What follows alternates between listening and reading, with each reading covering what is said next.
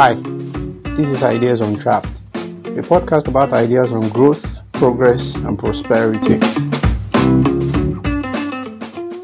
Hi, and I'm on today with Eloho Gihan Mbele, the Managing Director and CEO of Endeavor Nigeria. You're welcome.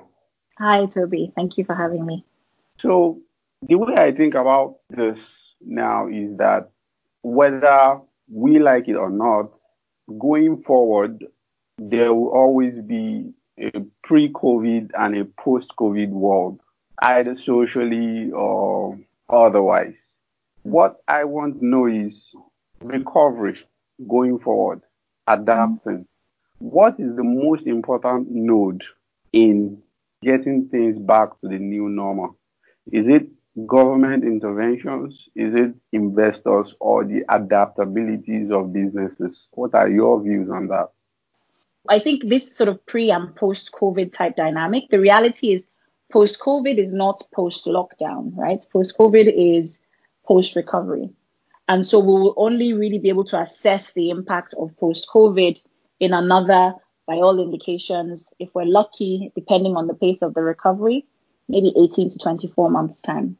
Because what COVID has done is it has triggered this, we now have two crises, right? There's the immediate health crisis, which some countries are coming out of. We are still sort of trying to manage and navigate a little bit here.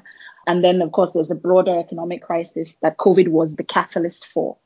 So in terms of just what post-COVID means, first of all, it's today and it's 18 months time. I think the elements then with regards to what that recovery looks like or could look like and what the biggest influencers could be, whether it's government, whether, like you say, it's investors and whether it's the companies themselves, I think the elements play against each other. The first is on the company side. I think there is a certain profile of companies that will have a much higher likelihood of survivability through the crisis to get to that post-COVID world. I think the easy way to look at that, or there's certain sectors that will tend to sort of be a little bit more resilient. I think that's true. There's some which are much harder hit. That's also true. But I also think within the companies themselves, there are all kinds of individual questions and dynamics and criteria that will mean that a certain profile of company survives. So the companies that survived will be the companies, very simplistically, that have the most cash in the bank, right? So they're able to almost sort of hunker down and navigate the crisis and wait for it to play its way through. I think it'll also be those founders who are able to adjust their companies to thrive. So who are able to potentially have capital structures and profitabilities that allow them to respond very, very quickly. It'll also be the ones that are able to spot trends and spot trend waves that their companies can ride to get to the end of the crisis. It'll be the ones who have taken the time to get the right investors behind them if they had that opportunity to begin with, investors who are experienced, who have the deeper pockets and are able to, and the ones who have been better performers, I guess, historically as well. So they're able to count a little bit on that investor support as they go through. That's on the entrepreneur side. I think on the investor side, then a couple of things also, people who have the capital to support the companies through the crisis. But of course, investors are not going to necessarily protect or support companies that are not doing well through the crisis, right? I'll actually expand that investor bucket to say, to my mind, and it's really a private sector bucket, and we can talk a bit more about it later if you want.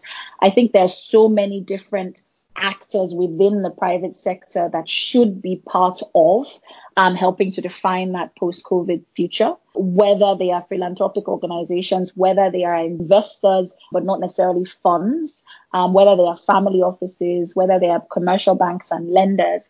I think the toolkit around what that support for the innovation sector should look like relies on all of these different players playing different roles to meet the needs of startups and scale-ups and SMEs through this crisis.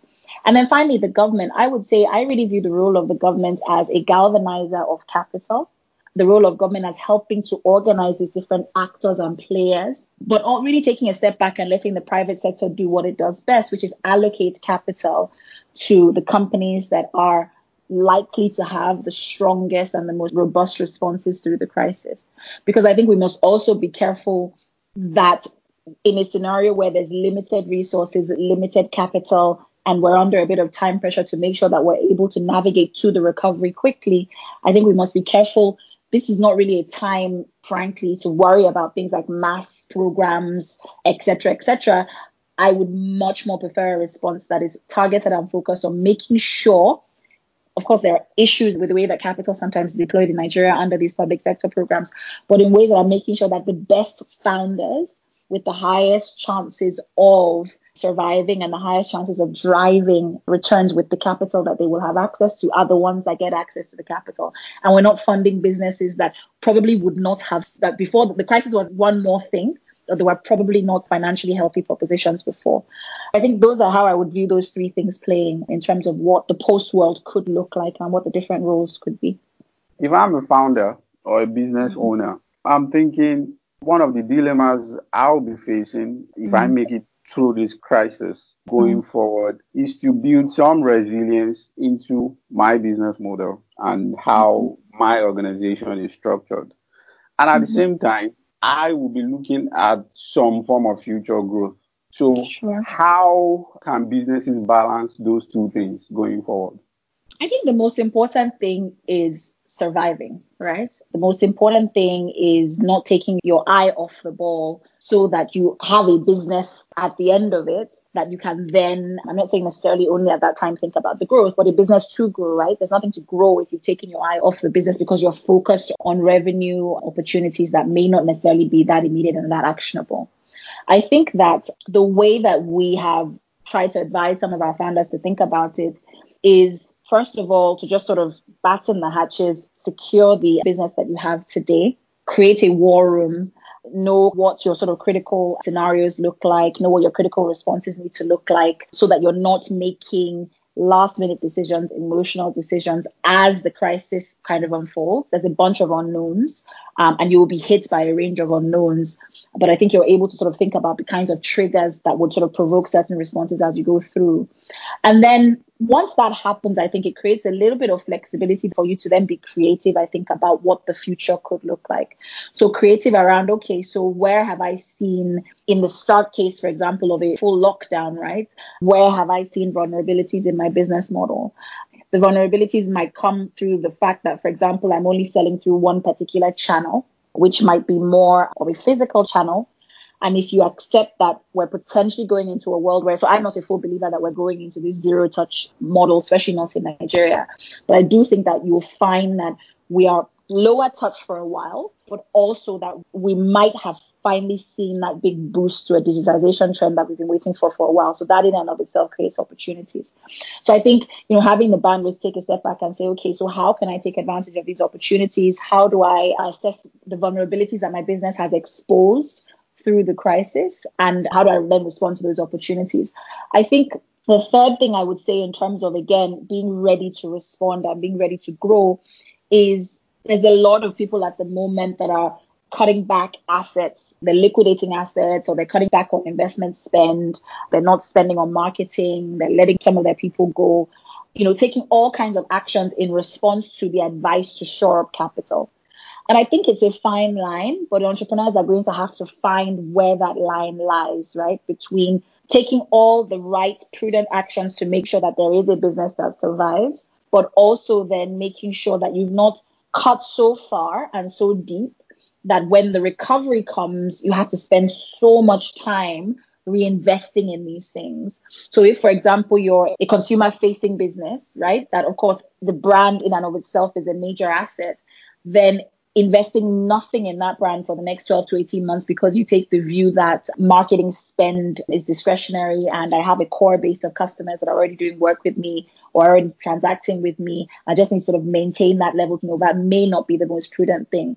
If you're a business that has, I don't know, you have a sales team, for example, and you've potentially cut that too far, and you also have a sales team that if you brought new people on, you would have to sort of spend quite a bit of time training. It means that you probably want to be a little bit careful, one, who you even let go, but two, careful that you're timing the recovery right so that you're able to bring them back.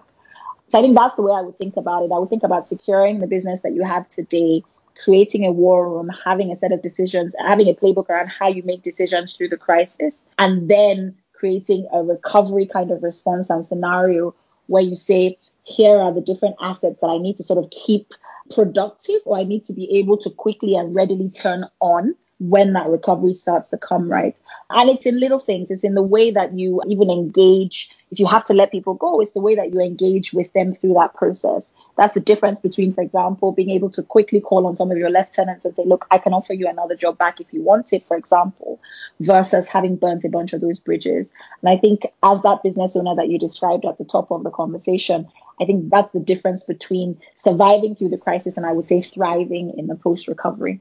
If I ask you to construct an opportunity profile for companies and some industries, and please be specific if you want to. So what would the picture look like for thriving through this crisis?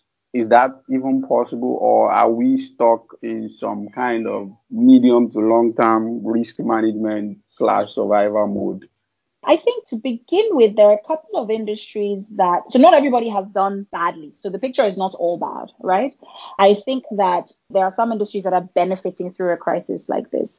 Businesses that are built digital first, I think that's the first factor that separated a couple of businesses. And I think you're finding that, for example, businesses that address people's healthcare needs, mental health needs, but are doing them virtually digitally, are actually doing relatively well through this crisis. Businesses that are providing critical equipment and infrastructure through the crisis are doing relatively well. Businesses that are helping people to educate their kids whilst they're at home through this crisis. And like you say, post-lockdown into this lower touch world, those ones are doing relatively well broadly as a category. I think businesses that are allowing, we all know the Zoom story, right? The crazy growth numbers that Eric Yuan has seen through this crisis. But businesses that are also helping teams to be more productive are doing super well. In more traditional sectors, businesses that have been able to pivot very quickly to switching on digital channels, for example, in places like food and grocery retail, have actually fared better than the alternative, which is businesses that were not able to turn on or open up some of those channels as quickly. So there are examples of that happening, and I hope those are specific enough. The second part of your question is, how does one thrive rather than just survive through it? I certainly don't want to paint a picture and sort of be glib in suggesting that, just thrive through the crisis, therefore it must be relatively easy. But I think this is really where the mettle of entrepreneurs really gets tested. I think that we'll also see, of course, businesses that are built through this crisis, right? In response to opportunities that open up by virtue of the crisis. But the thriving point is a little bit of an alchemy of a bunch of things. It's an alchemy of the business model that you had to begin with. It's an alchemy of those things that I talked about before around in the response, what are those critical assets that you preserve and you maintain and you keep warm so that you can turn certain things back on relatively quickly. It's also an alchemy of the investors and the advisors that you have around you. So from the investor perspective, especially if you're a portfolio company that has done well through the crisis and has historically performed well for your investors, you have a good relationship with them, etc. You're more likely to find that you are funded through the crisis by your existing investors. There's also something around the mentors and the networks that you have around you and your ability to rely on those and apply cross learnings and look for advice and things like that. I think that's really ultimately what will help a bunch of founders not just survive but thrive. I think the last piece that I don't want to sort of underestimate its importance is tied to that investor point, but it's not necessarily related to investors. So the point I made again about the role that I think that the organized private sector in Nigeria should play into stepping in at a time like this, I think liquidity becomes critical. I think that this is when we should see, and we're seeing it in other parts of the world, right? But I think particularly in an environment like Nigeria, where the government is under fiscal pressure, we all know the story. I think this is when I would love to see, for example, a COVID fund, but for the innovation sector that is focused on startups and scale-ups, designed to deploy different kinds of instruments into these businesses. But the ones that you can genuinely assess and say, the direct impact on this business has been due to COVID. It has some great founders behind it. The underlying business model is fundamentally sound, but they need some short-term liquidity or medium-term liquidity support, or they need a bridge to their next major equity round. How do we do that? This is also when you should see, I believe, grant structures being created, right? Or grants being created or grant programs being created for some of these other businesses as well. And I really genuinely believe that that is a role for the private sector. Like I said at the beginning of the chat, I think that government should play an organizing role, perhaps. Government should help to galvanize capital into the innovation sector in Nigeria. Government should help to create a conducive investment environment, etc. But the actual capital and the allocation of capital should be done by the private sector. They have deeper pockets anyway as a collective. Yeah. Thanks for that. Moving away from that a bit, one distinction I encounter often is social versus market ventures. Well, it's usually not put that starkly, but yeah. So is that a helpful distinction? Is it even a real distinction? And what are the differences, if any? I think that it's not a new distinction. I think fundamentally, you're talking about for-profit businesses or pure for-profit businesses versus what I think today people think about as double or triple bottom line businesses, right? So that's on the social impact side, where, of course, you want to run the business sustainably, but you're not driven by a pure profit motive, and you have a bunch of other goals around environmental, around social impact, typically sort of bottom of the pyramid or addressing underrepresented or unrepresented segments in whatever your area of focus is, right? Versus a business that is being run purely for profit. I want to maximize my shareholder value. I want to give a great return to my investors, and I want to walk away as a nice, happy, rich entrepreneur myself. So I don't think that's a new distinction. I'm not sure. Are you asking me which I think is better? No, not really. I'm just asking what really are the distinctions, because to my mind, even triple or double bottom line businesses, like you said, still need a profit formula. So they need sustainability. I agree with you. But I think they don't need to maximize their profits, right? So it might be the difference between me setting a margin on my business, a gross margin, I don't know, a 50% gross margin versus a 20% gross margin, right? If I'm a profit maximizer and I have space to drive a greater per unit profit on whatever it is I'm selling, or better unit economics on whatever it is that I'm selling, then I will do that. But as a double or triple bottom line business, I might look at it and say, well, if I'm able to sell this thing at a lower price to people in certain segments, then, you know, I'm also tracking things like access. I'm also tracking things like the number of people that I can then touch with that product, because there is a greater good or there's a social good that I view as part of that product or that service. I think that's fundamentally it. But I agree with you that I think at their core that both of those businesses, but certainly the social impact business, needs to be profitable, right? Otherwise, it's not sustainable. And to be fair to a lot of the very successful social impact entrepreneurs, I don't think that the ones that you and I admire from afar are people who are not running their businesses as sustainable propositions, right? I think they're very aware of the fact that the businesses ultimately need to be sustainable. They're just not so worried about necessarily delivering a maximum IRR to their investors. And in fairness to them, their investors are not invested in them for that reason either. Their investors have a bunch of other metrics as well as the financial return that they're tracking. Looking at the African startup ecosystem now, I don't want to generalize to all markets. And of course, all markets have their unique challenges and contexts. But looking at the African startup ecosystem generally, there is a common problem, which is public goods, policy, and the overall business environment. Now, do you think that African startups can really leapfrog some of these challenges, or we are just ahead of our time, so to speak? You know, because here is what I have in mind. If you look at China, I think the startup ecosystem, for example, started growing and started getting a lot of traction when the economy itself has already gotten some mileage in terms of overall economic growth. But when you look at Africa, of course, we have diverse policy environments and all that, but the general growth environment is poor. So are startup ecosystems in Africa ahead of their time? And is there hope on the horizon? I think that your question, even in the way it's phrased, paints a very dismal picture. When you say, is there hope on the horizon? It implies that there's doom and gloom, which I don't believe that there is. I think the first thing I would say is there's always a counter narrative, right? So you talk about a low growth environment.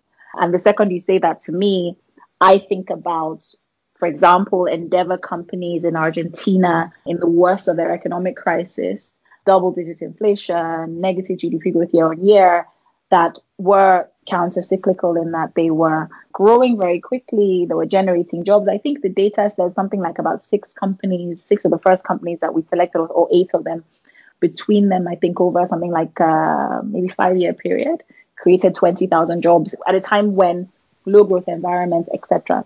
So it does happen. We've seen it happen, of course, in Nigeria. We've seen examples of periods when broadly the narrative is not exactly exciting or encouraging, but you see bright spots of success. So I don't think it's all doom and gloom. Now, the question of what do I think the role of the government is, which is where I think you started. You said even, for example, in China, the government sort of created that enabling environment and there was growth. And then on top of that, the Chinese, I guess, e-commerce or tech entrepreneurs were able to build their companies on top of it.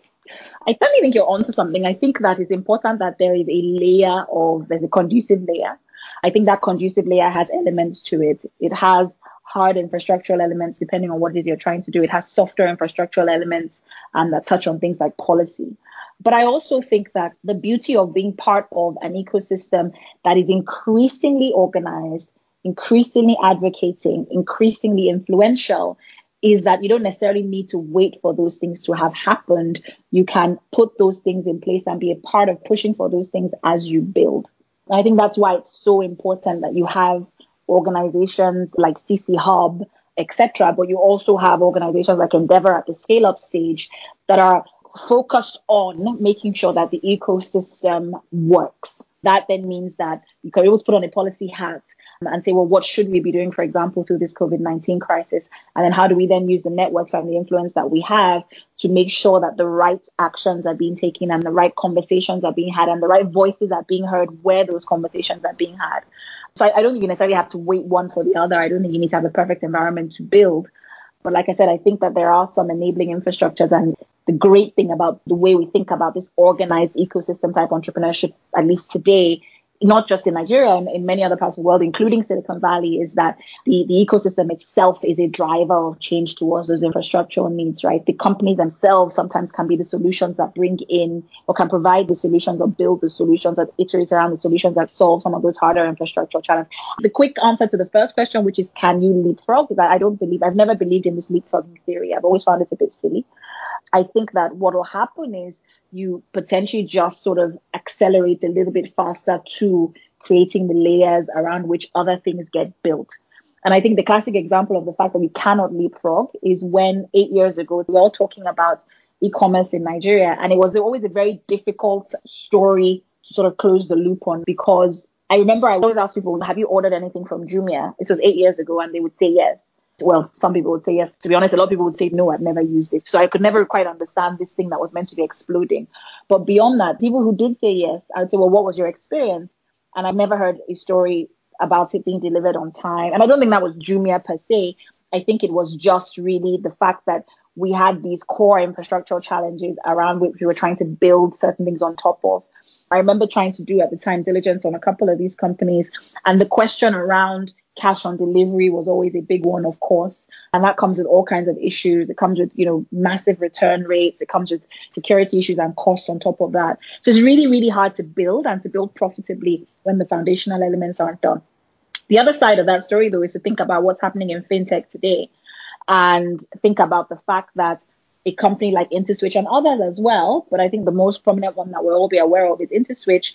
Mitchell Adegoke has built that business over 17 years. And a lot of what he has done has been to build the infrastructure and the layer on which a lot of companies are building today, right? I don't think he necessarily thought to himself when he started, I'm going to build the rails and build the infrastructure under which great companies like Flutterwave and Carbon and Paystack and Mines and the like are going to be built on top of in 17 years' time. But I think at some point he was probably aware of the fact that we kind of have to lay the infrastructure here, right? And I think that's what the entrepreneurs that you and I, again, probably get the most excited about. I think there's that level of consciousness around what they're doing. So in as much as often their businesses are for profit, I think their missions are always bigger than themselves and are always bigger than the exit story necessarily, right? And those are the entrepreneurs that excite me the most. Those are the entrepreneurs that we get the most excited about at Endeavor, are the ones whose broad missions are around things like building sustainable models in their local ecosystems and galvanizing multiplier effects and paying it forward. And those big galvanizing missions and stories are the ones that tend to end up building the infrastructure on top of which the next generation of companies come. Yeah. Sorry if I'm being gloomy in my picture. So here's a bit of what I have in mind. Great point about Latin America, But when you look at countries like Argentina, Brazil, and co, and here's what I have in mind. These are countries that are middle income economically. I mean, these are countries that are averaging between $6,000 to $10,000 in per capita income. Yeah, they may be having slow growth, and there's always problem in the policy arena, public finance that regularly distress some of these economies. But the market, the nature of the market is really different. These are countries that are a third or a fourth bigger than even the richest economy in Africa. And even the infrastructure environment is different. I don't want to use the word better, but different. So what I'm saying is, I'm not saying it's impossible, but what I'm saying is, given the nature of the investment, the effort, are we going to see the explosion in that startup ecosystem space in terms of growth? Are we going to see it anytime soon? Or so I think you used the example of Latin America. You used the example of Latin America, but you've ignored the example of Southeast Asia, right? So yes, GDP per capita are slightly higher than some of our African countries, but by no means are countries like Vietnam high-income countries. And you have some really, really interesting high-growth businesses being built there, and you have really, really compelling flows of capital into those businesses and into those founders. I think that where it really gets interesting is on the digital play, right? When there's a digital adoption story, and when there is an access story around it. But for example, I don't know that you need a high, I think, that you're probably right to a certain extent, but I don't know that you need a middle income country's level of GDP per capita to be able to build a lending business sustainably, a digital lending business sustainably in Nigeria, for example. You probably need the opposite to a certain extent. So I think it depends what you're talking about. I think it depends what sectors, things like that. But I really don't think that it cannot be done. I'm not a big fan of the narrative that Nigerians are too poor to build a business around them. It's not tech, but one of my favorite stories, and I know this is one of the stories that a lot of our entrepreneurs in Endeavor actually really like, is the story of what Promasidor has done or did in the FMCG sector. So they have lots of dairy products, things like that. And they basically went on a whole new strategy with their distribution and their sales, whereby they were basically distributing in product sizes at price points that were accessible and affordable for the bulk of Nigerians, right? Which was not people sitting in Lagos, but it was distributed all over the nation in environments that are much lower GDP per capita at the subnational level than we have even in Lagos, and did that very successfully.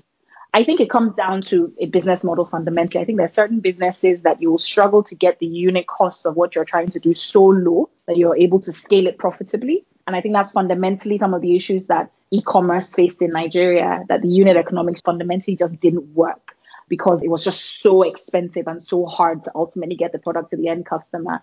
People were often doing things like, and I think some of the blame also potentially lies with the companies themselves, but people were doing things like they were only going to the e-commerce businesses to buy their phones. And the phones, because these companies sometimes were competing with each other for customers and for growth, the margins on those 3C units, so whether it was phones, whether it was whatever else, white goods, etc., but typically phones, were so thin, right, sometimes even negative, that of course you're not going to drive any kind of profitability off that sale. But the idea was that I'll bring you onto the platform as a customer and you'll come back and you buy other things. I don't think there's any escaping the question or the need to sort of build a business fundamentally profitably. But I also don't believe that because Nigerians are poor, then we're not able to do it. I think if you also take a step back and really think about what we're talking about, we are so early in this journey towards finding these sustainable business models. Because like I said to you when we started, from my perspective, it's in the last 10 years that the potential of entrepreneurship to really fundamentally shift our regional economies, for example, in Nigeria, has become clear, right? Because it's so much more accessible. so much more democratic than the idea used to be. People are actually building businesses in Nigeria now in a way that they were not even thinking about doing 15 years ago, 20 years ago. I think those success stories will come. I think we already have some of them. I think the next generation of future business leaders are emerging. I think that many of their businesses will continue to survive and will be sustainable. And I think, scale takes time, but I think businesses are scaling every day around us. Yeah, you're probably right. I certainly don't think Nigerians are too poor for businesses to be built around them. It depends on what you're building, right? Yeah. So maybe I'm being impatient. Yeah. And it's hard, right? Because you want to see your environment change, and you want to see lives touched, and you want to see the successes that entrepreneurship is. And we're seeing it. But I'm also a little bit impatient like you. I want to see more of those stories as well. And they're coming. I'm in a privileged position whereby I get to see what's coming. We have a pipeline. We have a bunch of founders that we're very excited by. We know what's going on within the companies that are within our portfolio as well. And I think I'm excited by what the future looks like. Yeah. So I want you to solve another puzzle for me. Let's talk about domestic capital. Okay. The startup ecosystem, that space is really interesting. Mm-hmm. There's a lot of things that's going on that personally excites me. Mm-hmm. But one of the things I'm not seeing is domestic capital, funds, banks, and other forms of traditional finance rushing to take advantage of that opportunity. Even when you have policies like the loan deposit ratio for banks, and I don't know how the CBN defined real sector in this case, so I'm not going to get into that. But why aren't banks, for example, starting VC funds? Solve that puzzle for me. Why is banks it a case of exit? I think it's a couple of things. Well, I don't think many banks set up VC funds anywhere in the world. The skill set and the risk appetite is pretty different. I think that as a banker, you grow up in an environment where your entire training is extend the loan, earn some interest on it, and don't lose your capital. Right? Whatever you do, don't lose your capital. That's how you fail. I think in a VC environment, you appreciate some risk around potentially losing your capital, and you price that in. But of course, the return for that is, what if I don't lose my capital and I make 10 times on this investment? So I think those mindsets are just fundamentally different. Of course, then the infrastructure and teams and the models and the approaches and all of those things and the cultures are just built differently in those two ways. But the question around why do we not see more local capital more generally going into businesses, I think it's a little bit of, it's a complex answer. I think there's also something around the exits as well. I think that if you're investing, same way as I said, the first rule on the banking side is don't lose your money. The first rule on the VC side, right, is where's your exit? If you can't see an exit, then what are you doing? This 10X is 10X on paper if there's no exit. And so I think there's an issue around the depth, I guess, and the quality of the investment ecosystem more generally, so that that I can see a path to a company cycling through its potential points of capital, potential funders of capital, so that I'm coming in, for example, as an angel, and I can see where they're going to get their first institutional round, right? I can see where I'm coming in as a growth investor, and I can see where potentially that business is going to IPO and give me my liquidity. I think a lot of the exits that we've seen, for example, at the later stages or the private equity stages, Nigeria/Africa, a lot of them are secondaries. I know that there's not very much in terms of IPO exits, etc. And all of those things compound. So I think, again, it'll come. I think one of the ways that we solve for that, interestingly enough, is by attracting foreign capital into the ecosystem, so that that the liquidity is there for your exit, right? I also think there's also something around how and where Nigerians invest. I think that there's something around the fact that we're in a high inflation environment. At the moment, we're even now worried about things like foreign exchange devaluations, etc. So you've got to really be sure of some massive, or be comfortable with the risk anyway, of some massive outsized returns, probably before you're putting your money in certain asset classes versus keeping it in foreign exchange, potentially offshore. And I think all of those things come into play. I would like to see more local capital going into earlier stage businesses.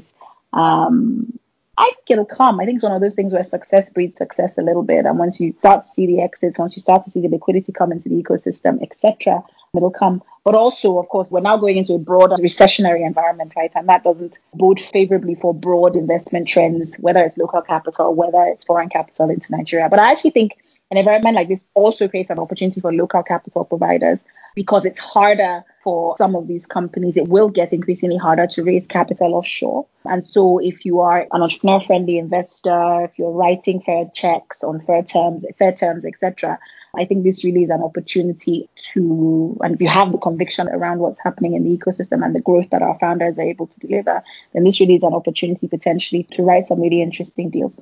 Interesting. What has been the most challenging thing for you running Endeavor so far? Explaining what we do. I remember 18 months ago when I first started talking about how we focus on the scale-up companies. Some people didn't even really know what scale-ups were. And I don't think that's because it was a brand new term that I discovered. I think it's just because it wasn't something that we talked about very actively or openly in our ecosystem. It comes back to what I was saying earlier about how we assume that once a company has, for example, raised a Series B, then they're already successful, and let's worry about the earlier stage companies. Interestingly, when I sit one-on-one with people and I explain it, they get it immediately, but most people from the outside don't get it. So what they say is you're helping people who are already successful be even more successful. And I suppose that's one way of looking at it. But the way that I see it really, and the way that at Endeavor we see it, our theory of change is actually really, really simple and super powerful and effective, right? We believe fundamentally that it's actually the entrepreneurs that do more than just think big, but they're successful. They will successfully scale their companies. And for us, you scaled your company successfully where you are able to employ a couple of hundred people. But critically, we also want people that are then going to turn around and say, okay, so I've been successful and I've scaled my company in this ecosystem. How do I then help this ecosystem and reach back and help the next person do something similar? So how do I invest in that founder as an angel? How do I mentor that founder, etc.? And we find that by creating that culture, by having that sort of almost virtual feedback loop, so of course, by selecting the great entrepreneurs to begin with, having them role model, having them then play this sort of mentorship investing role, you then create these multiplier effects that mean that you're able to scale an ecosystem much quickly at the scale up stage. So we would be a little bit counter that theory if what we were worried about was, how do we help 100 ideation stage founders launch their companies? There's people that are doing that and doing it much better than we would, because it's not our area of expertise, right? But like I said, if you think about an ecosystem and think about the different needs of founders at different stages, we're very lucky to be in this unique position whereby we have a very, very laser focus on scale-up stage founders, because we think that people who have successfully navigated to scale-up stage are really the people who then understand what it takes to scale a business in that ecosystem.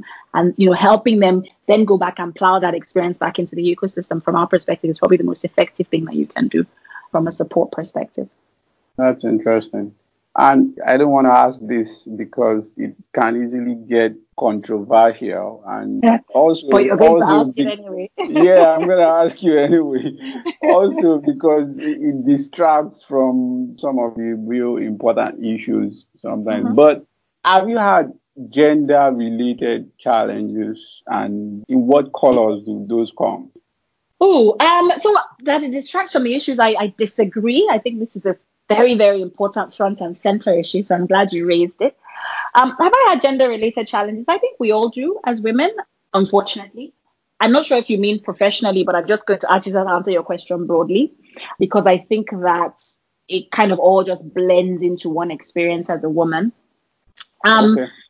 I find that up until a point in my career, I would have told you categorically that at work, I didn't have gender-related challenges, because I was so certain that I was being treated absolutely the same as all my male peers. I was getting compensated exactly the same as all my male peers. And I was respected in exactly the same way. Interestingly, the more that I understand how these things play out, the more I understand that was probably a voice of naivety that was speaking, in that actually the way that these kinds of biases play out is in little things like, for example, microaggressions, right? Which mean that you say certain things and you're teased in the office in the way that your male colleague might not be. And I, of course, I had lots of that when I was growing up in my career. It is in things like you're nervous about asking too many questions during your review, right? Because you don't necessarily want to be seen to be, you know, aggressive when really all you're doing is being assertive. But it's in your male colleagues not having to worry about things like that. It's in being nervous about negotiating or not taking a first offer that you're giving, again, because you don't want to create the impression that you're this pushy woman. And I think that's how indirectly how some of those things play out. In terms of direct challenges by virtue of being a woman, the kinds of things I noticed as I got more senior in my role is things like, I've had men come into my office to meet the boss, and they would turn and speak to my male colleagues, to my male staff, not understanding that I was the boss, which I always found funny and ended up ultimately embarrassing the male staff. I've had people come into my office. It's usually been one guy, and this story always makes me laugh. And by him coming to my office, and I think when he realized, I think he also went to that thing of, oh, he wanted to talk to the boss, and he was surprised that it was me. Then when he realized that it was me, he recovered very quickly. And then he sort of made a couple of comments as he was leaving. I wonder what the average age is of everybody in this office. And he kind of made this nervous comment twice. And it was funny because he wouldn't have cared what the average age was if he was talking to a room predominantly full of men, right? So he was confused. My team is mostly women, not by design, but he was confused. There was all these women, and you could see he was flustered. And so the next thing that came out was, that's interesting. Your team is, you must have a very young team. And so, of course, he left. And even the guy in the team was like, what the hell kind of comment was that? So you see it play out in a different way, but I've never had any direct confrontations or direct issues. But I think the issues play out for me, or have played out for me, much more subtly. But like I said, the color of those issues has changed over time by virtue of my experience as well, and by virtue of just the fact that I think there's a lot more information out there as well with regards to what the experience is as a woman, as a professional woman. And I think it's empowered me, and I hope it's empowered lots of other young women as well to, when you have that niggling doubt in the back of your mind and you have one more question in the review, I think the younger Eloho would not have asked the question. The older Eloho today probably would, because she's now aware of the fact that these biases are actually real. So you don't have that also struggle of trying to convince yourself that what you suspect is actually a real issue that you're facing. I also think we're in an environment where more men are listening. I think it's helped by the fact that there's a lot more data. There are many more male advocates and male allies as well. I think corporates and institutions have the issue of diversity and gender balances on their agendas. So it's a corporate agenda, not as many as they should, but it's on the corporate agenda as well. So it's a legitimate topic of conversation. And I think all of that helps to mean that the experiences that I had when I started out my career 20 years ago are very different from the experiences that I would hope that a young lady who was charting the same path was having today. I'm so happy you brought that up. Thank you. Did I bring it up, or did you bring it up? I did, Ogie. I'm so happy you answered my question.